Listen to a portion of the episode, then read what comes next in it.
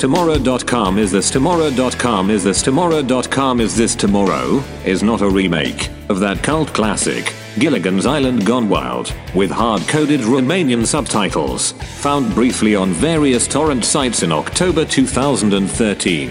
Is This Tomorrow? is not a manual for the production of Waragi, Ugandan gin, using bananas stolen from the back of a truck. Parked behind President's supermarket on Federal Highway. Is This Tomorrow? Is not a 1971 Dodge Charger. Is This Tomorrow? Is a weekly web comic. Designed and produced by Kelly Shane and Woody Compton. Is This Tomorrow? Pokes fun at the rise of fascism in the United States. Ha, ha, ha, is this tomorrow? Will not make you feel better, but it will also not make you feel better. Available at isthistomorrow.com, isthistomorrow.com, isthistomorrow.com.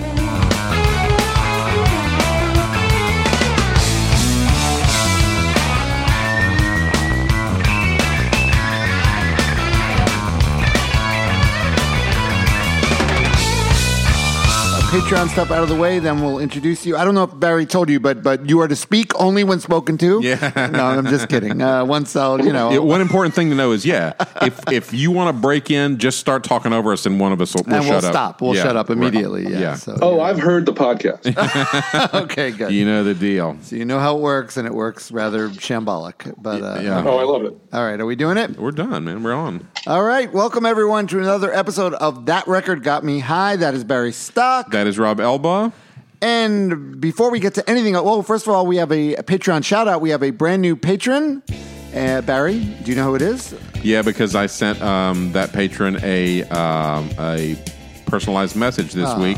It's uh, Bobby Joe. Bobby Joe. Our Welcome, guest. Bobby Joe, being a new patron. I sent her a message too, so she so we uh, doubled up on. Hopefully, Bobby we Joe. didn't contradict each other in our messaging. You know? All right, and another exciting thing. Our first uh, that record got me high giveaway. We uh, we did it tonight. Uh, Barry's wife Susan was the witness. We chose we we lined up all the three dollar or more patrons, and we randomly chose a winner. And the winner this uh, of the uh, Bill Orcutt Odds Against Tomorrow signed vinyl, which is Barry. You know that vinyl's not even available anymore on his site. It's sold know, out. right? So we got a signed vinyl. Right. Uh, Bill Orcutt Odds Against Tomorrow. The winner is Ken Grebe. Ken Greeby, congratulations, Ken. Congratulations, you're the winner. We I'll- will I'll, get that um, to you. I bring it to you down at the Sportsman's Yes. Lounge. Chris, you hear Chris groan. He was, 'cause he, I thought I was. Damn. All right, Yeah. so let's get. I, I, I have that. I have the record, so I'm not. oh, do you? Okay, good. But but do you have it? Is it signed yeah, by see, Bill Orcutt? yeah, don't, Chris? yeah. don't- Well, if you s- go rub it you in. know what? If you send it here, we'll make a signature that looks like Bill Orcutt's and, and Yeah, send yeah. it back to you. Um, okay, so that other voice you're hearing is our guest. Uh, so who is our guest? In- introduce yourself, sir. Oh, uh, my name is Chris White. Um, I, I've been a long time listener and uh, first time uh, guest. Thank you for having me. Um, you know, uh, I just want to get something out of the way real quick. Um, not only thanks for having me, but uh, you know, I'm a I'm a fan. I've listened to every single one of these podcasts except Really? for one. Except for one. Oh, let's. Oh, I'm wondering which one. I already know which one. He's, So- he's your friend, Barry. So I already know which one he didn't listen to because he's your friend. And um, you know, you won't. You probably won't guess correctly. But Really? I won't? you- All if right. guess. So w- Um, I'm going to guess you didn't listen to. Um, Soul Asylum. no, I'm not going to guess you didn't listen to the Howard Jones. No. Oh. Fully, fully listen to that one. Ah. Let's see what rec- what did Chris? So what what artist do you dislike so intensely That you wouldn't even that listen you to. wouldn't even listen to the? Uh,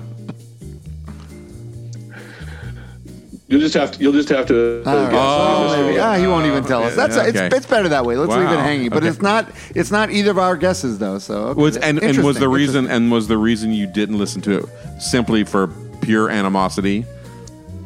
Uh, not purely. Mostly, I just don't. I, Oh. I think the record you actually picked was a good, a good, uh, a good choice by that band for, in particular. Uh, I just don't need to hear any more people talk about that band. Ah, that okay, That changes it. All right. Well, good. Let's keep it. I like it better. Not But anyway, not out. Uh, I am also a patron. I'm ha- proud to be a patron. I'm very happy you guys. Uh, very happy to put my money where your mouth is. Um, well, we appreciate that, Chris. Yeah, and So, I we should yeah. say we should say that to our patrons, thanks to our patrons and also our sponsor. Um, Is This Tomorrow, a weekly webcomic. Yeah, he gets enough. Come on, how much? How many times can we mention is this tomorrow? What he what he knows, he gets mentioned. Uh, uh, so, Chris, you. Uh, I was going to say, go ahead. before you you just unnecessarily totally blurted Dismissed in. him. You're right. The um, we bought a new piece of equipment this week and are using it to record our show. So we have we should we have a Zoom multi-track recorder. yes, it's going to make things so much so much more. It's uh, already so much more better because we easier can, for Barry mostly. M- Yeah, but it, no, I think it's going to sound great, and it'll no, it'll make the show sound better. Awesome, So awesome. it Now, won't make us any more. with patron money. It has Patron yeah. and is this tomorrow money? Yeah, That's so right. We did. So th- this is it. We're moving on up to the big time. right? Um, so next next you'll be flying guests in. yeah, I've, I've, I've actually we've actually coming. talked about you know going to how far we would we go to we drive to, but You, you, you never know. Anyway, I, I- I had one more thing I wanted to say before we get really started. I just want to thank you guys also for um, just uh, promoting this uh, whole record culture. oh yeah, You know, I mean, we live in such a playlist, DJ, mixtape world, and I'm totally guilty of that as well. And just listening to the podcast and just getting back into full records and Yeah. really, uh, you know, it's it's it, you know, it's been wonderful. Oh, It's really well, been a thank good you. thing That's very life. nice. Thank And you. you're right. It is kind of old school now to listen because that's how we. I mean, people of a certain age. That's what we grew up on. We grew up on the record, the album, buying the album, and like digging into a whole album. But now it's uh, obviously more about sometimes the single or the song. So yeah, yeah, I appreciate that, Chris. Thank you so much. Yeah, cool. You're. I already like Chris b- better than most of your other friends from Tallahassee already, Barry. All right, enough Um, ass kissing.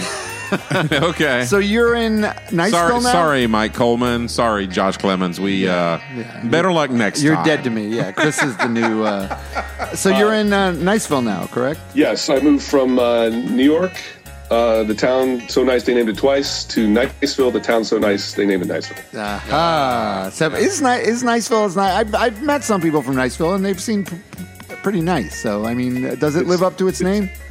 It's a nice place to live. there you go. And I noticed, Chris, you have a blog, Grotto of Miracles, is your blog, right? Oh yeah, Grotto of Miracles. yeah, uh, it's a, it's one I revived. I had it a long time ago, and then like took it.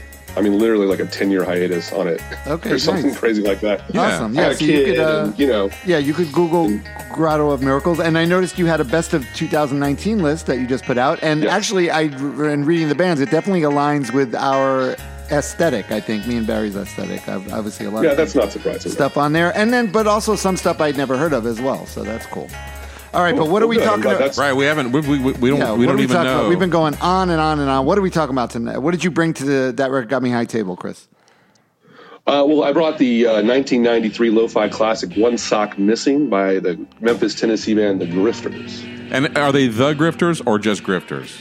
Alternately, the or just oh, Okay. Grifters. Right, right, because I've I seen think it both, I think but it's perfectly fine. on their albums, it, it seems like they they were just more grifters. So maybe originally that's what they wanted, but yeah, I've definitely seen It's both. it's like Dead Kennedys or the Dead Kennedys. Good Yeah, luck. I mean, you know, does it are gonna really matter? It doesn't really matter. Yeah. So these guys, they were all right. So they were around in the in the '90s. They were an indie rock band. I've definitely heard of them, but I never, honestly, this is the first time I ever really uh, took a good listen to them. And uh, they were, as you said, they were from Memphis. So when did they come across your radar? Did they come across your radar like when they were around in the '90s? Yeah, in '93, I, I discovered them, or they discovered me, or however you want to, you know, parse that out. Uh, the, the, this record in particular came across uh, my desk as a music director at the radio station in Tallahassee, WVFS. Ah, okay.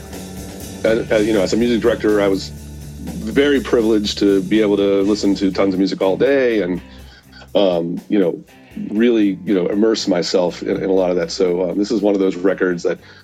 You know, it's just been a lifelong. Do you, st- do you still have your the me. promo copy that you heisted from the station? Um, no comment. ah, do you have like a bunch of like those radio? they Oh, have that whole thing on it, the come on radio thing. Come on, man. Um, all right, so they were on uh, Sub Pop. Uh, they were also on. They were on a bunch of labels. They were on uh, Doink and Sonic Noise, but the big, the one most people know is uh, they were on Sub Pop. And so this was their second record, right? This is their second record, and the first for a, a local label called Shangri La. Um, and Shangri La was also a record store, um, and uh, they were very synonymous with the label. Um, you know, being they're really responsible for bringing uh, a lot of attention to Shangri La, as well as the studio they recorded in in Memphis, Easley McCain. um, you know, we were making some analogies, and you know, there's a kind of an easy, you know, maybe it's a crooked line, but it's an easy line from from Alex Chilton and Big Star to the Grifters being both Memphis bands. Oh, right, Um, right. Definitely, the Grifters. I would definitely say the Grifters are to Shangri La and, and Easley what Big Star was to Ardent. Um, lots of bands after you know either touring with the Grifters or you know hearing them or coming across them in some way were tempted to go down to, to Easley, and they, they were big fans, and, and uh, they would they would promote the the, the, um, the studio a lot. So um, you know. God yeah. of My Voices, Pa- Pavement, and Yeah, you know, I was just gonna say, I would, I would say people who weren't familiar, I would say if you're a fan of like Guided by Voices, Pavement, Also, repl- replacements, replacements. for sure. Sebadoh, Redd Kross, uh, you would definitely Well, like. I think these that, and the, I think the problem for, and R- Rob and I just discussed this briefly before the show, breaking the rules, but that's how it goes. Was that they were Sure, sure. they were making fantastic '80s alternative American music right after grunge hit, which sort of this there was this just giant wave of, you know, th- this thing hit the shore, and it was made it very difficult for anybody not doing that to sort of make an impression. So what, Right. what they were doing was, um, you know, great alternative music um, and alternative rock, but it wasn't that didn't have that metal edge of grunge, and um, so I think that probably. I hate to say, you know, it limits your, it limited their scope, but that's maybe why I didn't hear them either, was because it, we forget what a huge impact, you know, Nirvana's hitting the. Well, their- their- they, they eclipsed that that whole thing eclipsed the sun. So everybody sort of was focused solely on that for you know at least a year and a half. To Yeah, two, two years. years, yeah. 90, 90 91, 92. yeah. Um, you know, and so yeah, I mean, all these bands were kind of they benefited from that for for sure, but they also um, had to we kind of wait their turn, if you will. Yeah. Um, so, so that stuff sort of you know started coming down. I mean, you know, you mentioned grunge and all that stuff. I mean, you know, obviously being at the radio station, we were huge and early, you know, fans of Nirvana.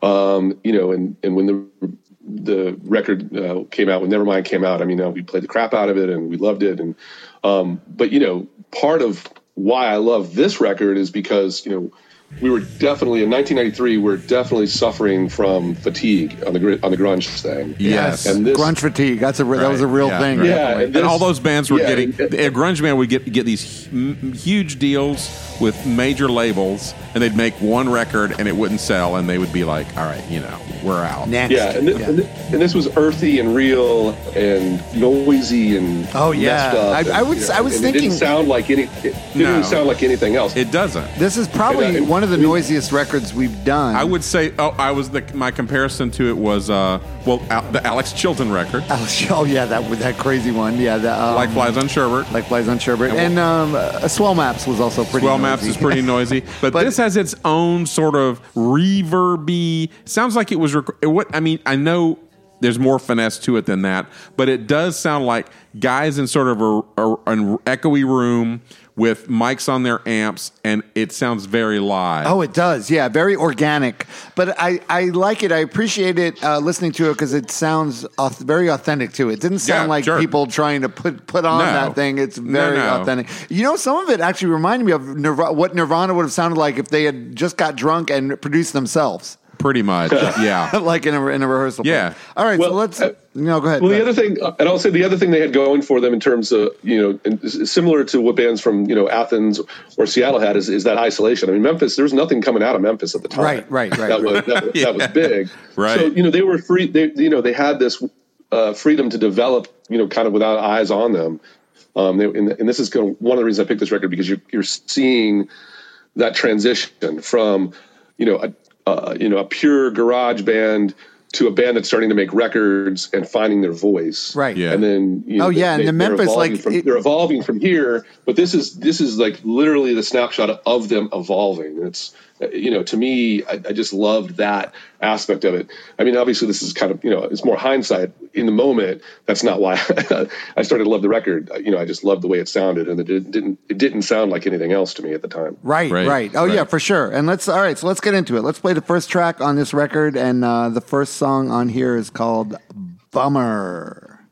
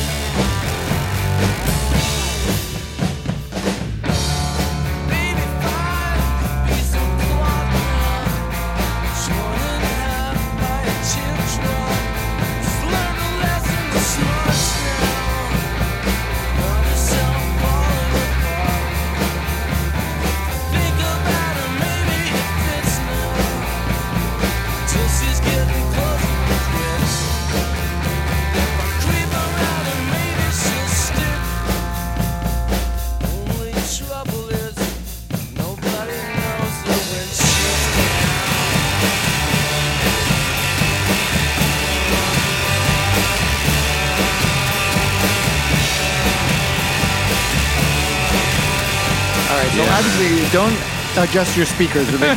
That was uh, yeah, Yeah, that's the way it sounds. And I, I, That is the way it sounds. Absolutely. I It's- actually it's- listened to it for the first time as I was driving home from us recording last week's episode with the Billie Eilish Bill Orcutt episode, and so I was so used to listening to this very perfectly produced pop. whispery record. Yes, and then this is like the complete opposite. Yeah, and you know what else Well- is? You know what else is it? That song, that song starts off, and it sounds like "Gimme Shelter." It's got Wow. the same vibe as "Gimme Shelter." "Gimme Shelter" done by Squirrel Bait. That was Yeah, it's, Oh, that's it- good, it- that's good. No, that's great. That's great. It's you know, it, it, it, there was a thing about the Grifters that they, that stood them apart. I mean, obviously they're dark beyond you know Yes. more so than a, than a guided by voices, but. Um, well, and, and, and I'll get back to that real fast. But the thing, you know, speaking of guided by voices, you know, there's always been this. If the guided by voices were the Beatles, let's say, of that world, Yep. you know, uh, the Grifters easily could have been the Stones. Yeah, And I'm not talking about. I understand. I'm not talking Right. about early early Stones. I'm talking about Altamont. Yeah, you know, oh, for I'm sure. About, yeah, you know, it's got yeah, that Gimme sound. Shelter, It's, right. and, it, and uh, the thing, it just hit me. And also, the other the other lo-fi record that we did, of course, was um, "Guided by Voices," which was we did. Um, which one did we do? propeller. Propeller. Propeller.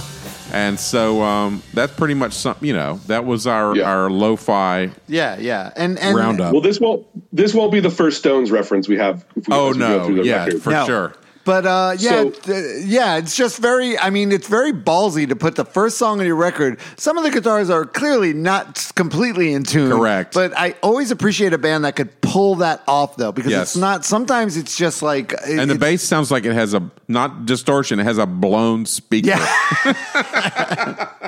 but it all just kind of Sounds- works. it sounds though. great. It all just no, works. it sounds Yeah, fantastic. It's rock and definitely roll. It's very rock and roll. So, uh, you know, the one thing that you, as we get through the record, you know, there are some themes in this record that, that um, I don't know how loose they are. I mean, when you when you start to really parse it out, they're they're all through the record. Um, Hit us. biggest Because what's Yeah, the the problem? biggest- what's the problem with the Grifters Oh, you lyrics? couldn't find any. I couldn't find any lyrics Yeah, on there's it no at lyrics. all. You, Yeah. Sometimes you get you get excited. You see the song and it says, "Oh, lyrics," and I go, "Oh, cool," and I go to it and I go, "Oh, we Oh, haven't sorry. found lyrics yet." Sorry. and no, and, and it's not just this record; it's every Grifters record. It's crazy. Okay, it's okay. actually crazy. It, I almost asked you to switch records because I was like, I can't find Nah, any. we're big boys. We can All have. Yeah, so no, give us then some things. Give us heels some Hit in of and us, this. started hit writing us. it You know what they're saying. Yeah. So um, if there's a, there's an overarching thing through throughout this record. You know, it's it's one of being stuck, being stuck in your life. You know, ready to move forward. You Ah. know, young and, and and and just ready to fuck shit up. You know, and you just Right. you you can't. You you don't know how. You don't even know how to be a human being properly Uh, yet. right. Yeah. And you, you've got all these things pulling Yeah, at me, you. me and Barry still haven't figured that out. Yeah, right. Yeah. you know, re- relationships, emotions, all these things, and and that's just through all throughout these, this record, whether it's autobiographical or through characters they're describing. And we Um, should say for, orbit, yeah, for people who don't, you the know. orbit existed of a lot of people doing a lot of drugs. Oh, okay. Well, that now makes a lot of sense. Yes. Well, I would. Yeah. So- well, let's get. All right. Let's get to the second song on this record because speaking of uh, blast of uh, of noise and static, this is called "She Blows Blast of Static."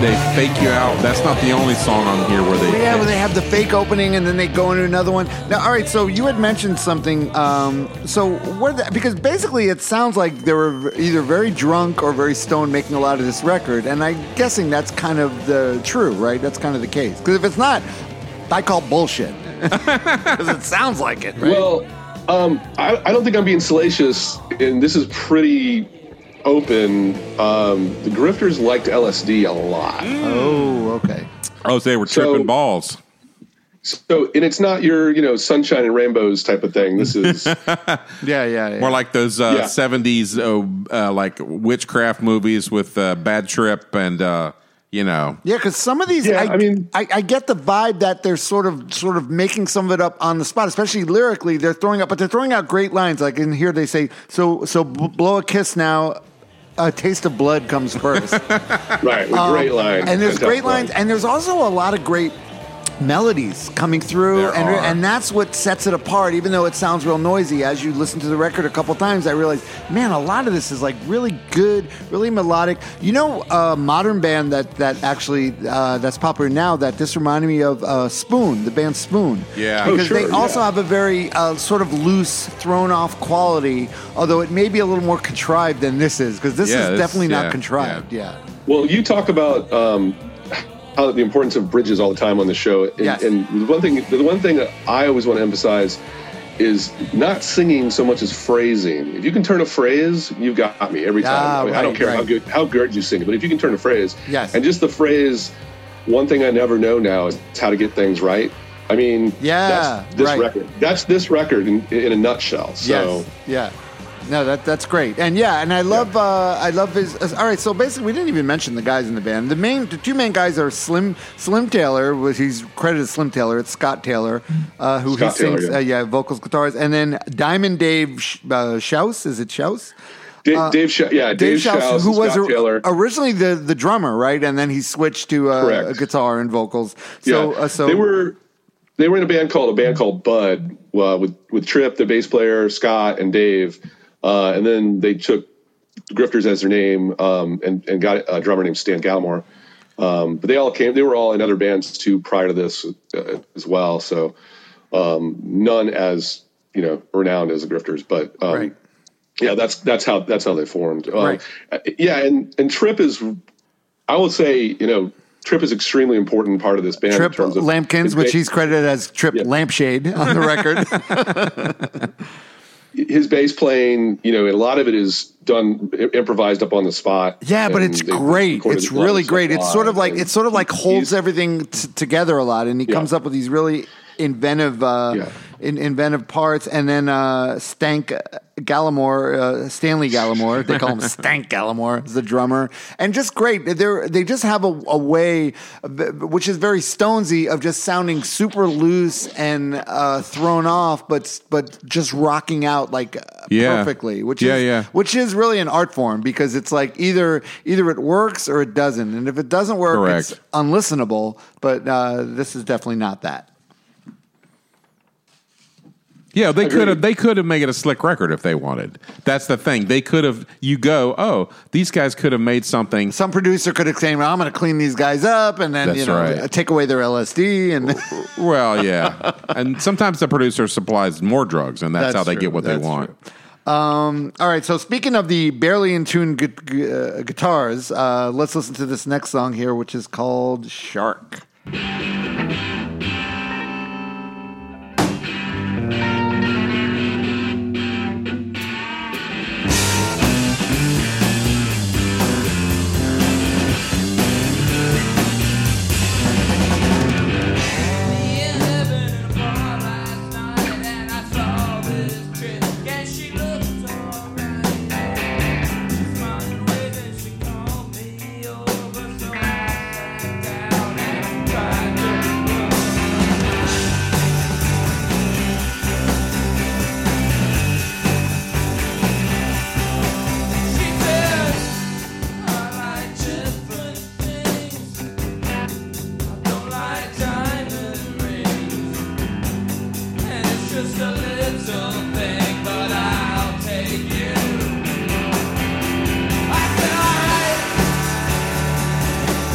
Said, alright. She said, "I like different things. I don't like diamond rings, and it's just a little thing, but I'll take you." and I said, all right. Yeah. Um, so this is a Scott song. Um, you know, this is "Slave" by the Stones. Oh yeah, Yeah, that's funny. yes. And, and we we did that record. That was the We Stones certainly record that we did. did. Yes, yeah, that's right. Yeah, you Wow. can you can almost a, a b the bass lines. You know, and Really? they ma- they match up. It's crazy. Wow. Wow, that's Um, cool. And, I like, and, and, and this song is messy, but I love it because it, you know, to me, I, I've always thought of the the woman he's describing in this song as this fantasy. It's just, you know, he's got this fantasy about not being in a committed relationship, so he's, he wants some girl who just wants to go home and have wild sex, and Right. she doesn't want diamond rings. Right. So I was confused. Who, who's the like- shark? Who's yeah. the shark in this song? Is he is the guy the shark or is the girl the shark? Yeah, no idea. Oh, okay. Yeah. Whichever you like. right, right. Uh, yeah, but the, Yeah. the the drums and the bass. What I what I love is they just sort of grab onto a groove and they pummel it, and they do that a lot in here, Yeah. where they just sort of Yeah. they dig in and pummel it, and it and it's Yeah. great. It's really great. The, ba- the bass line uh, right around the two minute mark, just before the two minute mark, is one of the, the classic bass lines on this record. Trips, one of Tripp's best. It's really, really good. Yeah, yeah, and there's just some great uh, drunken jamming, I call it. Yeah, but, But it's great. They, but they have It's a way great. of weaving these things together that they are do, um, yeah, they do. are very um non like they're br- kind of brave the way they do stuff. They, they'll they'll just say, "Oh, I think somebody played this part. Well, let's let's try that in there." Yeah, and yeah. They just uh, well, this. You- well, you guys know a lot more about you know putting songs together and writing songs yeah, collaboratively sh- than yeah, I sh- do. Sure, we do. But but I think you know just, just from reading the things I've read about this record and how it's been put together, that you're right on the money. I mean, it you know these guys just there's a part. Some guys brings in you know two verses or maybe just a chorus, and everybody kind of just comes together and, and does a thing. Yeah. And, and uh, Scott uh, reportedly was really generous in terms of his songs, letting guys just kind of write all over his his stuff. So, Oh, okay, that's yeah. cool. And there's definitely definitely, a collaborative yeah, there's definitely not a lot of overthinking on here. No, this You record sounds like it was done. You know, cup. You know, they would sounds like a few takes and Or some, maybe in some songs just One the first take, take. yeah, or- yeah. So speaking First of take's the best take. Yeah, well, Uh, sure. lo-fi. That, now, this next one, this is where a lot of the, the which this actually song reminded me of what you would think the re- replacements, like a totally drunk re- replacements Hmm. rehearsal, might sound like. And let's listen to a little bit of Teenage Jesus.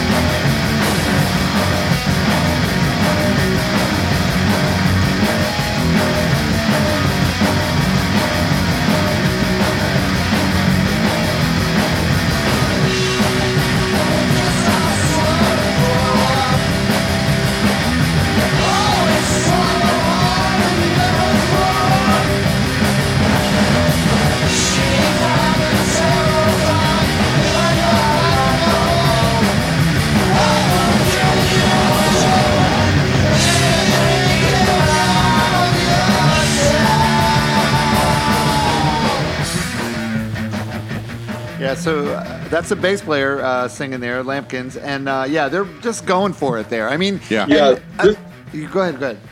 Sorry, this, no, this is a hundred percent Tripp song. I think he did this almost entirely Right. um, by himself, or maybe with he and Stan on a four track, and it's just you know layered guitar over, over guitar over guitar over guitar. But over it's guitar. so, but it's noisy. But there's a certain ragged brilliance to There- it all. yeah, like is. uh, on Yeah. second or third which makes listen, you I really you get you don't re- okay. So I had thought of um, a band that I was I had that they reminded me of, or I thought they reminded me of, which was the band from the '80s, Pussy Galore, and Oh yeah, for sure. yeah, but you go back and listen to a Pussy Galore record, and it's a lot less overtly enjoyable than the Grifters record. Oh yeah, yeah. I know what you it's mean. I much know what you more like ugh, some of that stuff. Yeah, it's, like a- cool. You know it's cool, but you don't want to listen to it again. Well, agreed. They, yeah. they definitely heard a lot of that stuff, and I mean, you know, obviously, Teenage Jesus is a reference to you know Teenage Jesus and the Jerks. So right, it's right, not, right, right. Yes. The contortions, James know, White. Yeah, sure. I think they're, you know, you're, you're filtering that. You're hearing that Pussy Galore, uh, you know, Jon Spencer, Yeah. New York Yes, Boys yeah, yes, yeah. I heard some of that too. through a southern, through a much more like genuine southern filter. Correct. Instead Right. of someone who's trying to sound southern. They're from Memphis. I mean, uh, Yeah. All right, so this next one actually they changed. What I appreciate also that they changed gears a lot on this record. It's definitely not all samey, so they definitely changed Right. gears on this next one, uh, and this one's called Side.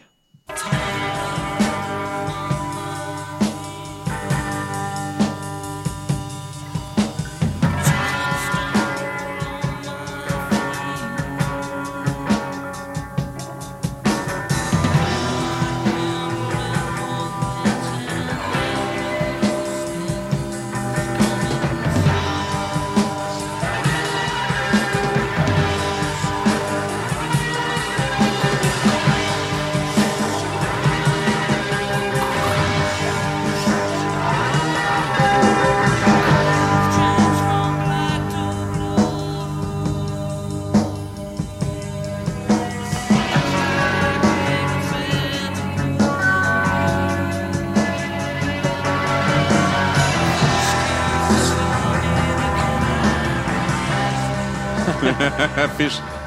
What did he say? Fish can't whistle. Neither. Yeah, what is can- he saying, Chris? neither can I. Fish can't whistle, neither can I. I nobody knows. Like that's just something that came off the top of his head. I think. Uh, A lot of honestly, this stuff, yeah, I, I get the vibe of that, but it's still, but uh, yeah, a lot of it's great, and yeah, something about this, uh, the, some of these songs, I just, I they, they kind of get under your skin. It's a very little, cool. It's very and, cool. Yeah, there's. I yeah. actually So, wish I I had forgot to more mention time that- to spend with this record, but you know, as as our as as, as what happens with our show, the um, not to use a trite reference, but the train keeps rolling all night long. on, on the next. Yeah.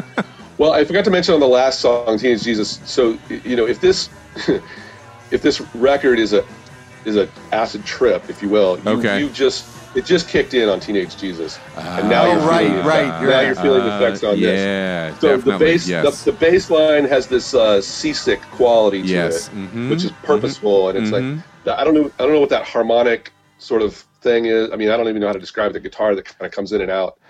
It's Um, just it's they're just they're mixing in some very cool guitar parts and very um, interesting textures, and it's the lo-fi aspect makes it more interesting because you're you having to listen into the music. It's not all just given to you like oh here's on a beautiful pretty platter. Yeah, it makes it a little more challenging. A little more but challenging. which sometimes makes it uh, rewarding, more For, rewarding. for sure, yeah. All right, but that's that's a good uh, that's a good reference. We're gonna take let's take a little break now. Me and Barry. Instead of another drink, Barry, maybe do you have any acid? Maybe we'll we'll drop some know- acid for the second half. It's the way I get, get there. It's no way you don't be you know I guess I right. get that. One of your neighbors. Check the freezer. All right, Check yeah, we will. All we right, so we're gonna take a just little so we're break. clear to the Uh, federal law enforcement authorities. there is no LSD on the premises, nor has there ever been. No, no, no. We're talking uh, grifters here with Chris White, and uh, we will be back in a minute uh, with some more of Chris R- White and the grifters. We'll be back in a minute.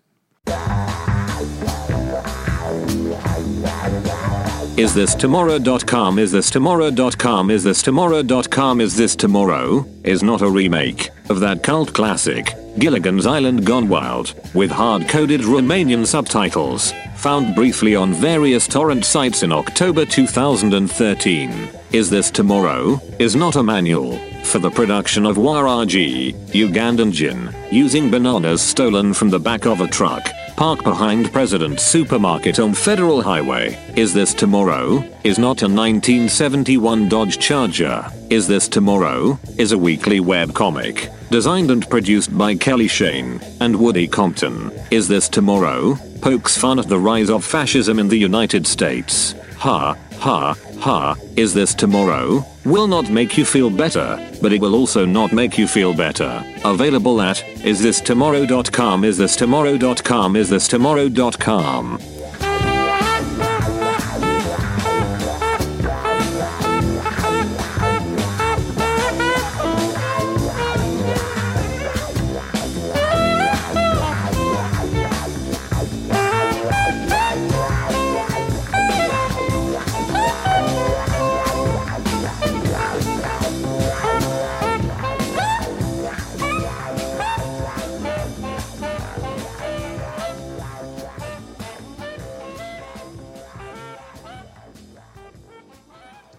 remember how we met? Was it at a show?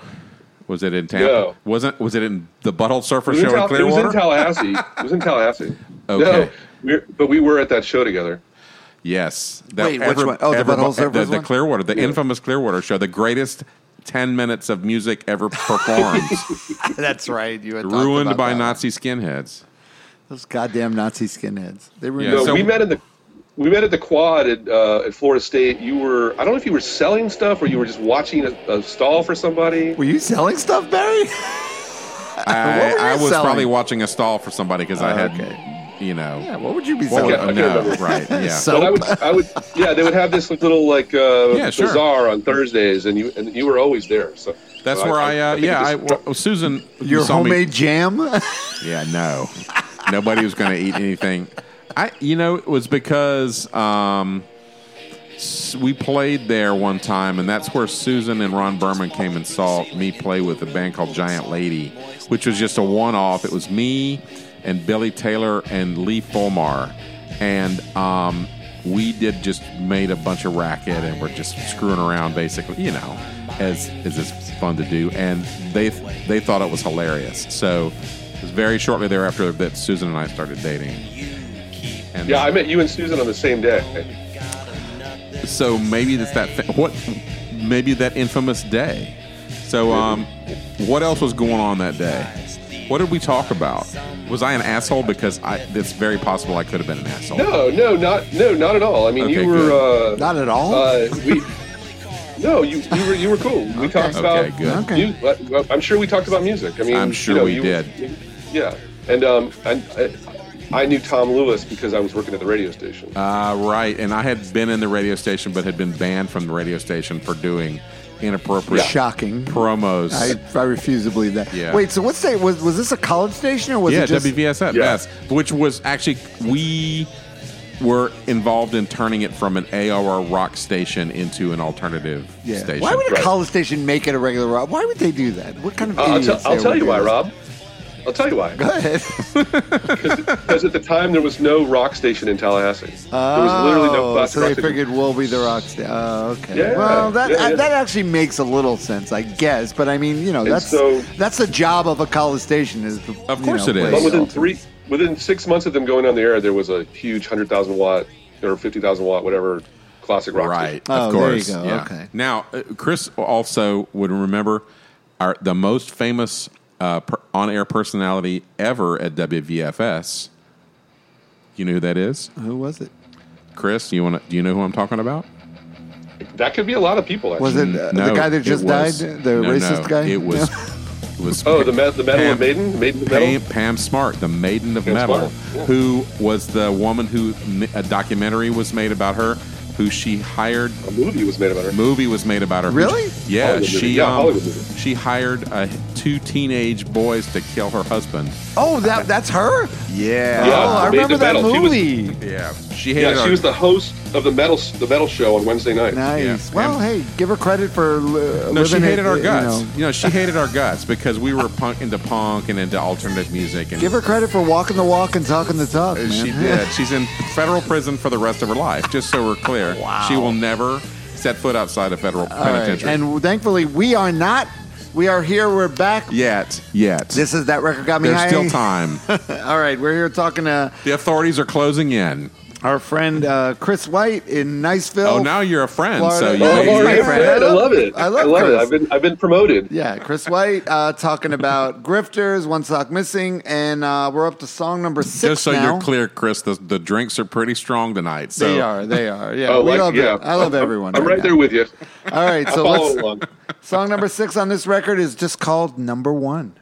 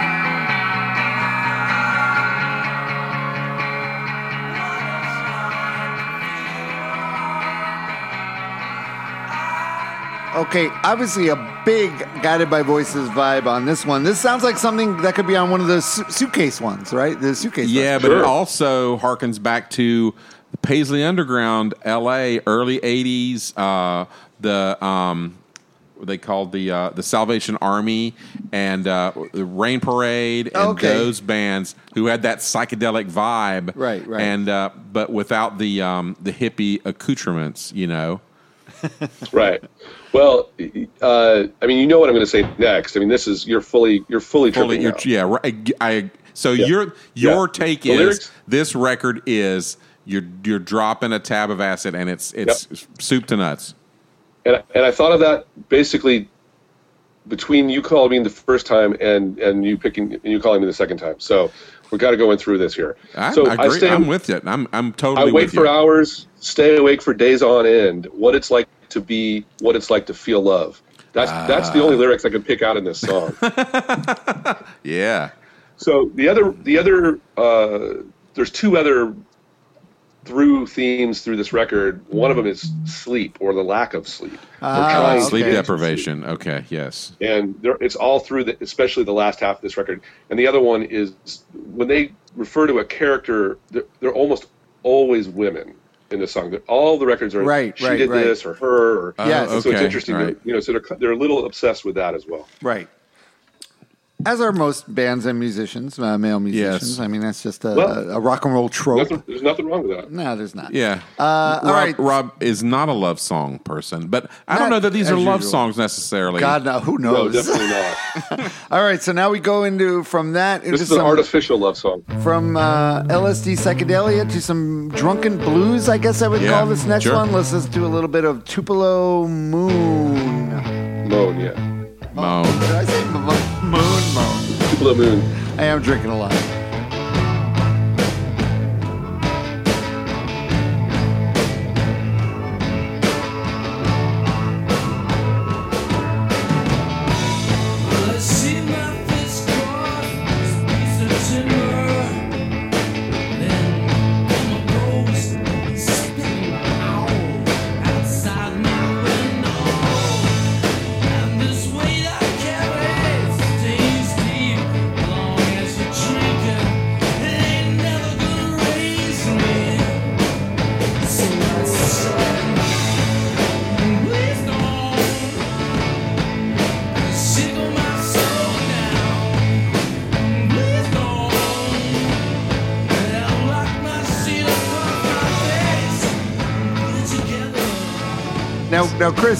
Could tell me he was singing anything here, and I would believe you. you could say anything. Okay, here's what I got. Here's what I got. So I, I, I'm not swearing these are the these are the lyrics, but here's what I'm gonna here's what I'm gonna say. So I see my face morph into this piece of timber, then form a ghost and spit me out oh. outside my window, and this weight I carry stains me. Long as we're drinking, ain't never gonna raise me. So Wow. I said, please, please don't shiver my soul. Now. Wow, that's good. You know, that's good. I am actually bummed that I only found out about this record now because this is a really great album. It is, it It's there's some really cool things on here, and they and it, and, and and it rocks really hard. It does. This That's a, that's a really hard. That's a that's as close to the Rolling Stones as anything that was ever recorded, except for the drumming is like Moe Tucker. So it's more like a Yeah.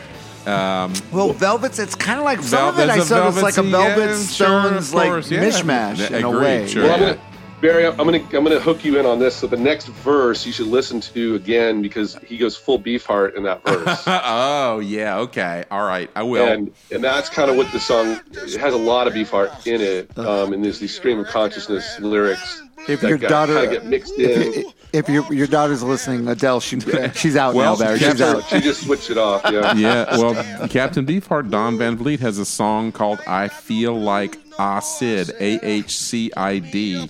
Sure. from his album called Strictly Personal, and he said uh, one of the lines is uh, post like postman came I, and I licked a stamp and you know took a little walk and all that good stuff. So he's uh, he was intimately Don Van Vliet. People think Captain Beefheart was like oh he talked about drugs like oh no.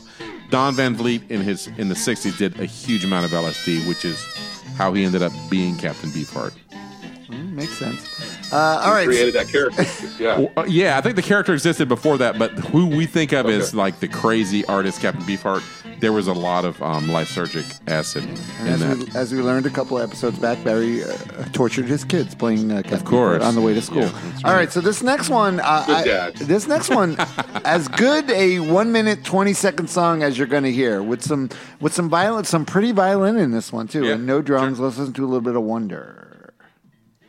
Hey, did you get the name of that truck?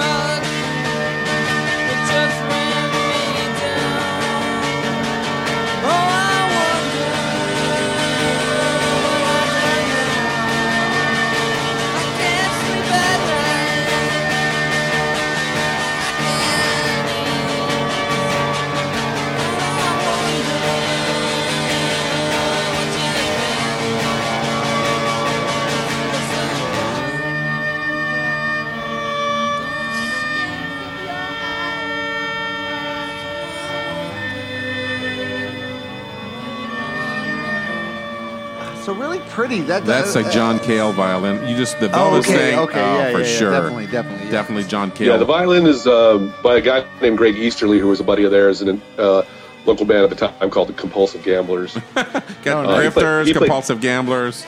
I have both of those in my bass and family, violin by the way. so another I can't another can't sleep song. It says, you know, hey, did you get the name of that truck that just ran me down? Oh, I wonder what I found. Can't sleep at night at No, all. at oh, I wonder all. what went Right, wrong. right, right, right, right. Yeah. Okay. So instead of sleeping, they're making this record. I guess. Basically, yeah. Sleep deprivation when you're young can do some cool stuff for you. It can. When you get when you're old, it just When you're old, it's just annoying as fuck. yeah, no kidding. we we uh, go to Oh, our doctor yeah. and ask for drugs. Yeah. I just want to sleep. All right, so uh, more shades of Pollard uh, GBV for sure in this next song. Let's listen to a little bit of Corolla Hoist. She's so undressed.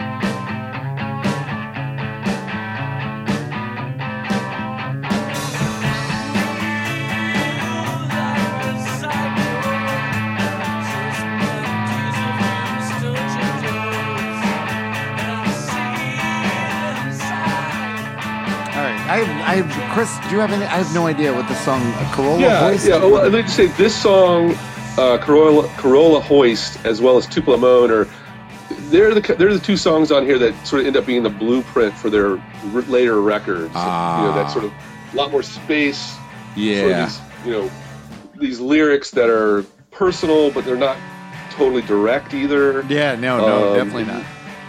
Well, you know, Corolla. I mean, bluesy- uh, you know, a Corolla was a, a, a, a Toyota, a model of Toyota car that um, My first car was a t- brown Toyota Corolla. we owned one. Yeah. uh, reliable, very reliable so cars. uh, so this you know this song is uh, fits into the theme of being stuck. I mean, uh, she's so undressed, can't ride herself, afraid to like southern limbs because southern limbs are falling fast. And then he goes on to say, "Shout, scream, my windshield down, deep in Georgia mud, I hear her scream."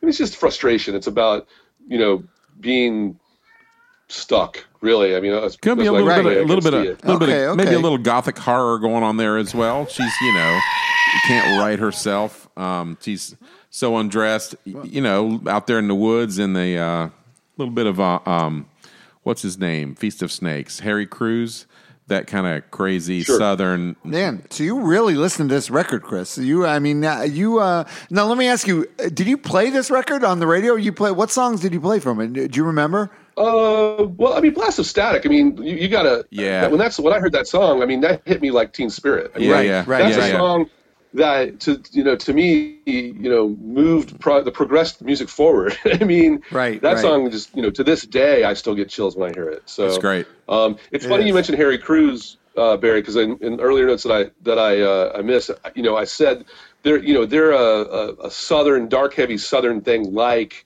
you know Faulkner or Crews or Exactly. Flannery O'Connor that, Yeah. that, that kind of thing. That's you know they're not southern like you know hillbilly or southern No. like Lynyrd No. Skynyrd. I mean they're southern, No. southern like Yeah. nothing wrong with that. I'm just saying you know No, I understand. you know, Well, that's a, southern. if, if you had played me this record and, capital and had me guess where this band was from, I would never say Memphis. I would never guess that. Right. Also, I read that uh, Jeff Bu- uh, Buckley was a, Was a big, big fan, fan, big fan of them, Supporter, Jeff yes. Yeah, yeah. Jeff looked up to Dave. Uh, well, you know, first of all, Dave is like ten years older than all, all the guys in this band. You know, or close to a decade older. Oh, so he was sort of an elder statesman, and he'd been in, in kicking around in bands in Memphis for quite a while, and finally just said he'd had enough of that and found these young guys and wanted to just make a racket and play Ah, whatever okay, whatever nice, the hell he wanted to play. Yeah, that makes and, sense. Um, and you know, and that you know that's what came out of this. Um, so uh, you know, so Buckley, yeah, Jeff was definitely kind of in awe of Dave's thing. You know, he has this charisma. He's a very charismatic guy. Right. Um,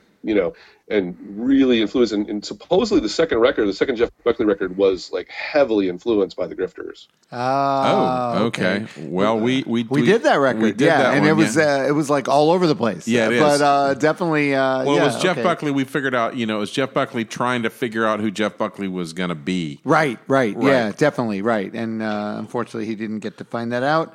Uh, so, all right, so this next song is uh, is an it, it- is an epic. I feel this is kind of like the epic of the record to me. Uh, this one is called "Encrusted."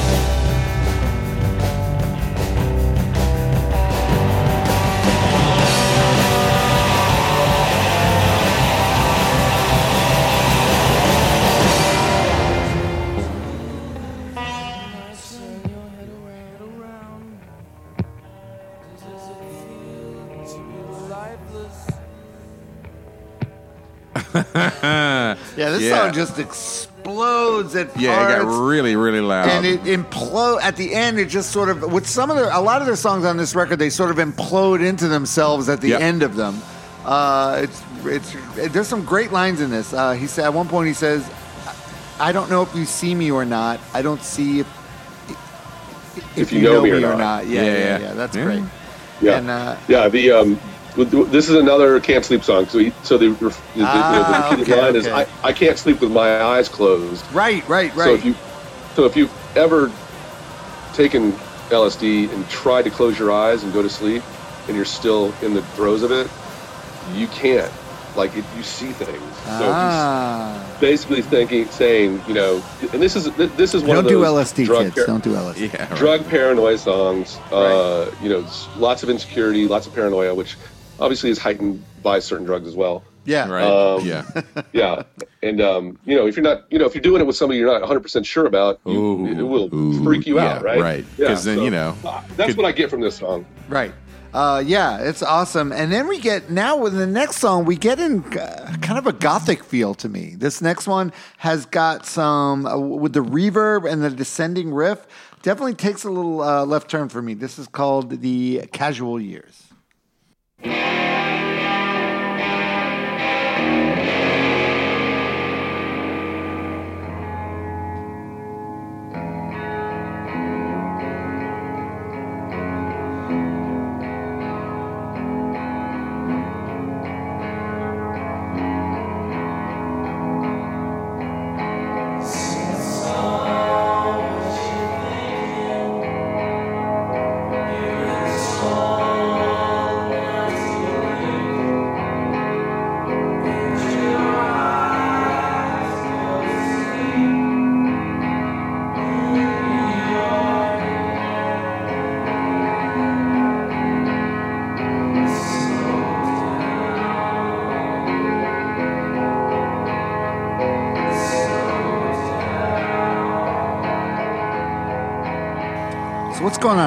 What are the casual years?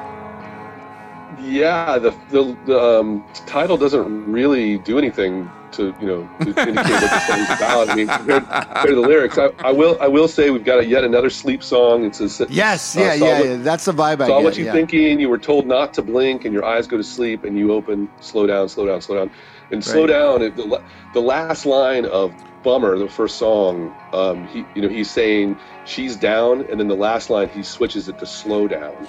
So it's kind of a hark back to that. Yeah. a little bit circle, circles back on that. So th- this person has insomnia and they've taken LSD, and then they try to, and then they go to sleep. They attempt to sleep, and they're having They attempt to sleep. and all these things. They're documenting their um, progress through this um, psychedelic experience. And I don't know if they have insomnia or they just the drugs don't let you sleep.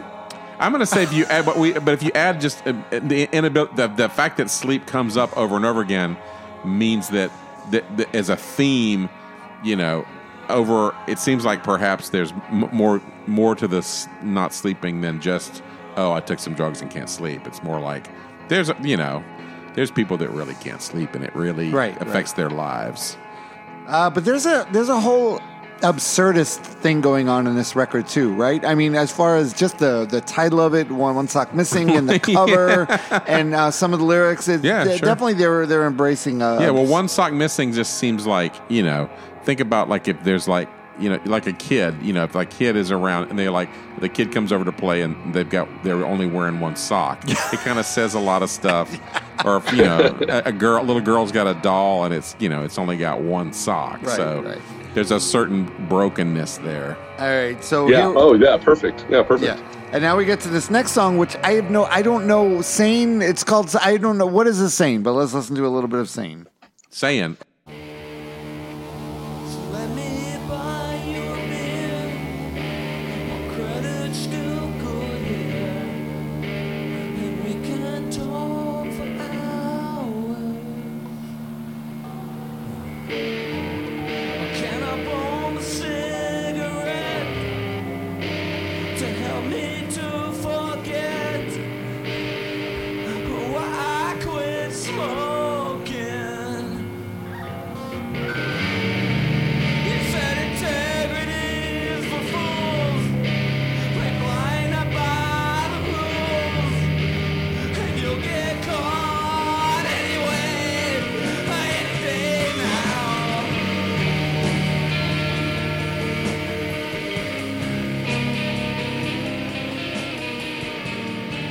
So the lyrics, to me, very Paul Westerbergish. Uh, Oh yeah. Let me buy you a beer. My credit's still good here, and we can talk for hours. Can I bum a cigarette to help me to forget why I quit smoking?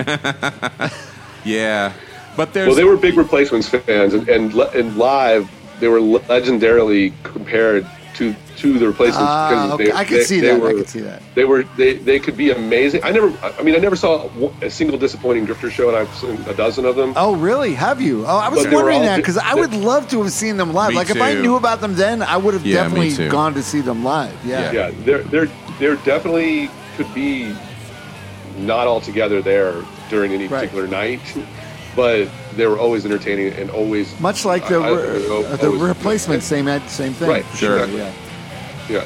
Yeah, in fact, Susan, Yeah, my right. wife, uh, Hey. who, who hasn't been mentioned in a few episodes, maybe a lot of episodes. I mentioned her earlier. That's Yeah. true. She came up, and but she actually saw the uh, legendary replacement show at uh, Kent's Lounge in Oh yeah, Tallahassee. yeah, yeah. and she was totally blown away. She was, you know, she saw one of the good ones.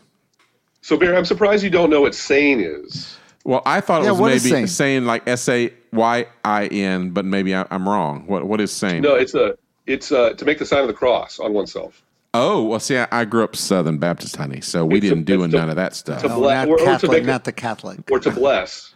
Oh, okay. Oh. So sign it. It's the. So that's what you call it when you're making the sign of the cross. It's sain. S A I Sane N. is it? Yeah. Is it? Is it an acronym? no?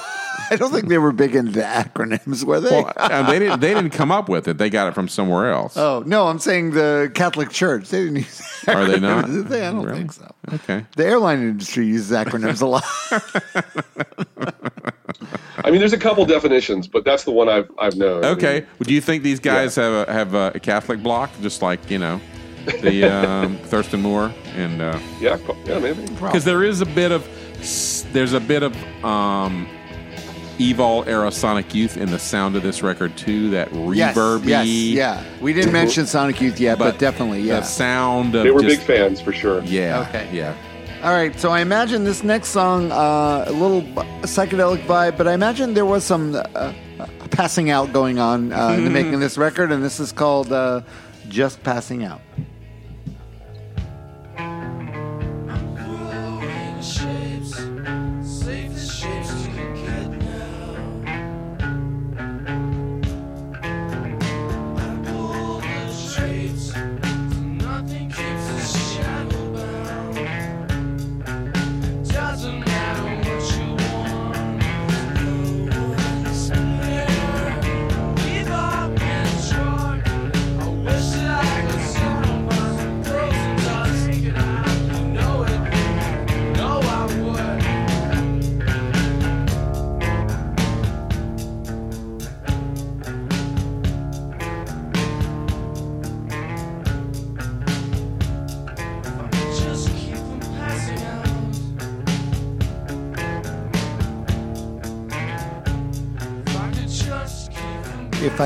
Just keep from passing out, maybe I could figure it out. Yeah, yeah. li- What the meaning of life, right? If I could just keep from passing out, it's right there. It's right there. Right, I'm right, so, I'm very close. Uh, right. But by the end of the song, you realize it's pretty clear that he, he couldn't keep from passing out. No. No, they're they're definitely approximating the chaos of this experience. Yes, I mean, yes, not- yes, yeah. At the end, with the with the I don't know the reverb drums or the whatever the echoey um, drum thing. With, Right, you know, right. The, the delay, the delay on the drums, it's cra- you know goes crazy. Yeah, Um, yeah. And, it, and uh, and, yeah. and a lot of this, a lot of this, what this song is about is, a, is about giving, let, letting go, just letting go. Right, Okay. right, right. Yeah. You got to, you got to. So there was a famous record by uh, Country Joe and the Fish called, I think it's called uh, "Electric Music for Your Mind" or something like that. It was there, and they um they made it. They intended it to be, as, as this record perhaps is, as an accompaniment to an LSD experience, and it was supposed to give you a really totally positive LSD experience. You listen to it, it's the creepiest fucking thing you've ever Right? heard in your life, and you're like, "Oh my god, I'm not on LSD, and this is creeping me out." So I'm sure that people just do it. Were like, I haven't. I've heard about a lot of people's exp- uh, LSD experience. I haven't heard about too many positive ones. No, I- I usually- think that people have a lot you? of I've had positive people ones. just tell me that's like it was. You know, just, "Nah, it didn't I never well. did it." But you know, No, it didn't end. I'm well. sure we could have a LSD roundup here at uh, that record. Got me In high. case, in case Chris got a young kid, in case his kid's listening, let's say They're Chris, gonna listen Chris to never this. did it either. You're not going to listen to this. no, All right, so the not our target like demographic. yeah, so the Yeah. album ends with a kind of a tender closing song. I think. yeah. Uh, Is it- oh, you think it's tender? That's okay. That's interesting. Well, yeah. the Well, that means you're wrong. I don't know. Let's listen to a little bit of "I Rise."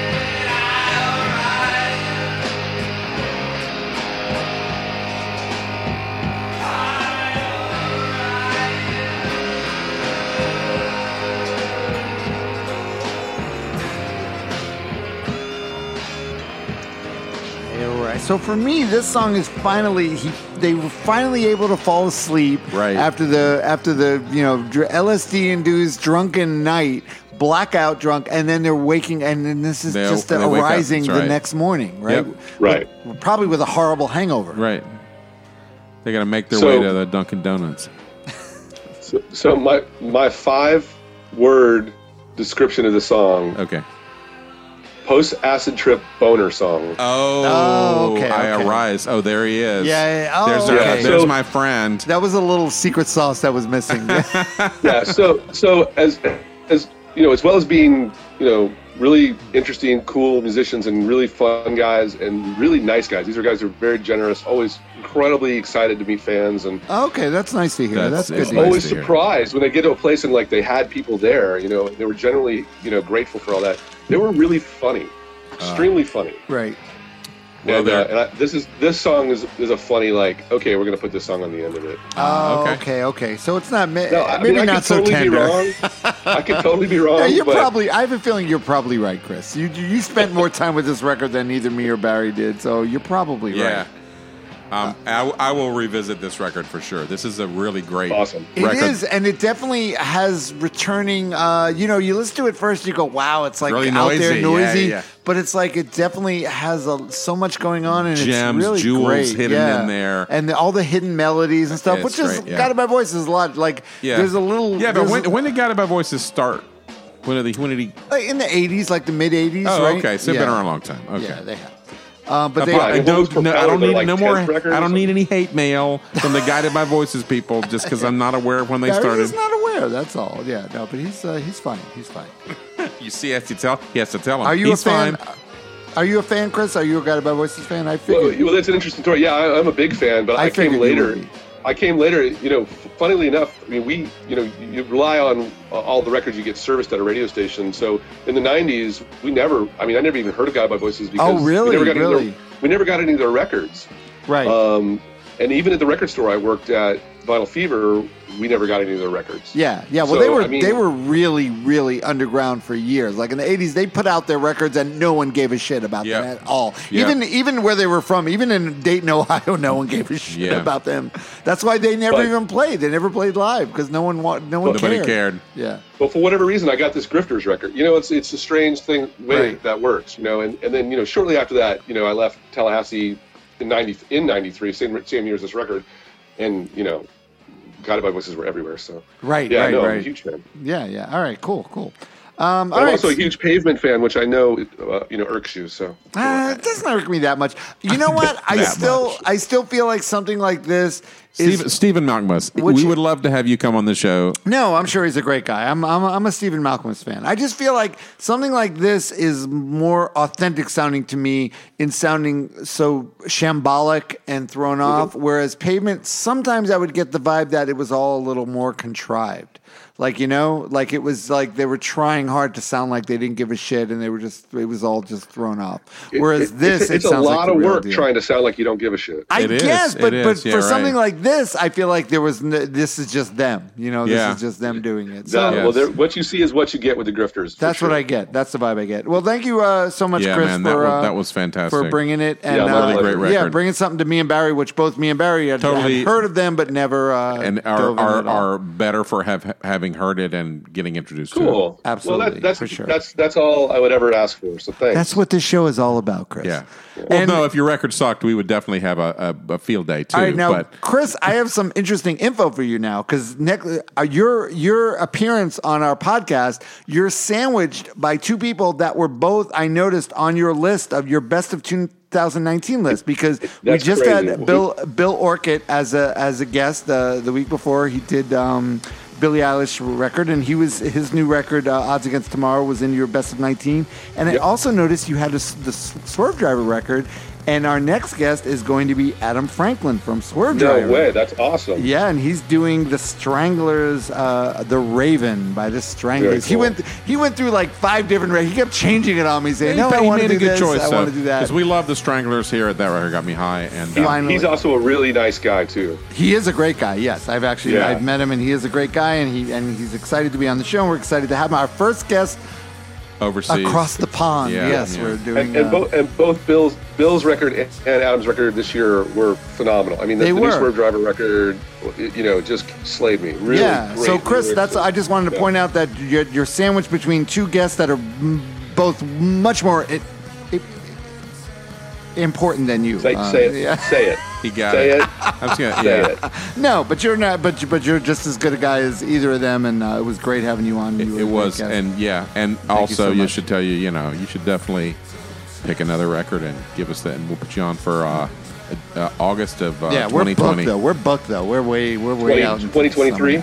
Summer. Oh no, August of 2020. maybe we'll get you in. Then. We're booked up through up We're through very August. we're very we're very busy. We're very popular. All right, I like. I've, I've, I've actually got one already picked out. I'll, we'll, we'll look. Send it to me. communicate Gee, Okay, send cool. it to me now. I'll put it We're on- gonna put on- once we get off the air, we're gonna find out what goddamn episode you didn't you refused Oh, to listen to. Oh, we'll yeah, find true, out. okay, Oh, I'll, yeah, I'll tell you. No, I'll tell you. I'll tell Do you. it. Go Good. for So, it. uh, so I never, ever, ever need to hear anybody, no matter how much I like them or trust them or respect their opinion, talk about Radiohead. Ah, I knew. I, I was Wow. thinking. I bet it's going to be Radiohead. What do Uh, you Good know? for you. Our first episode.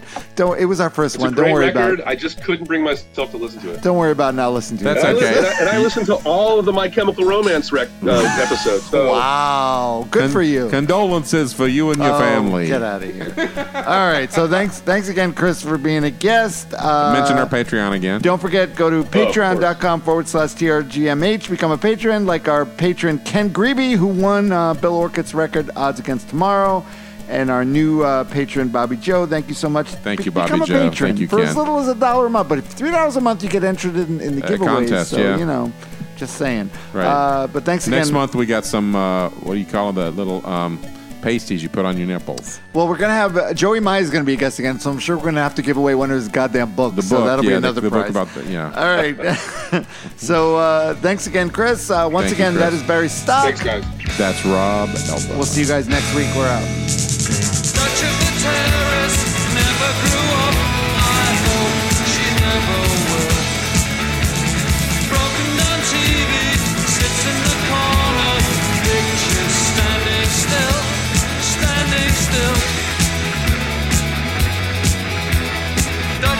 myself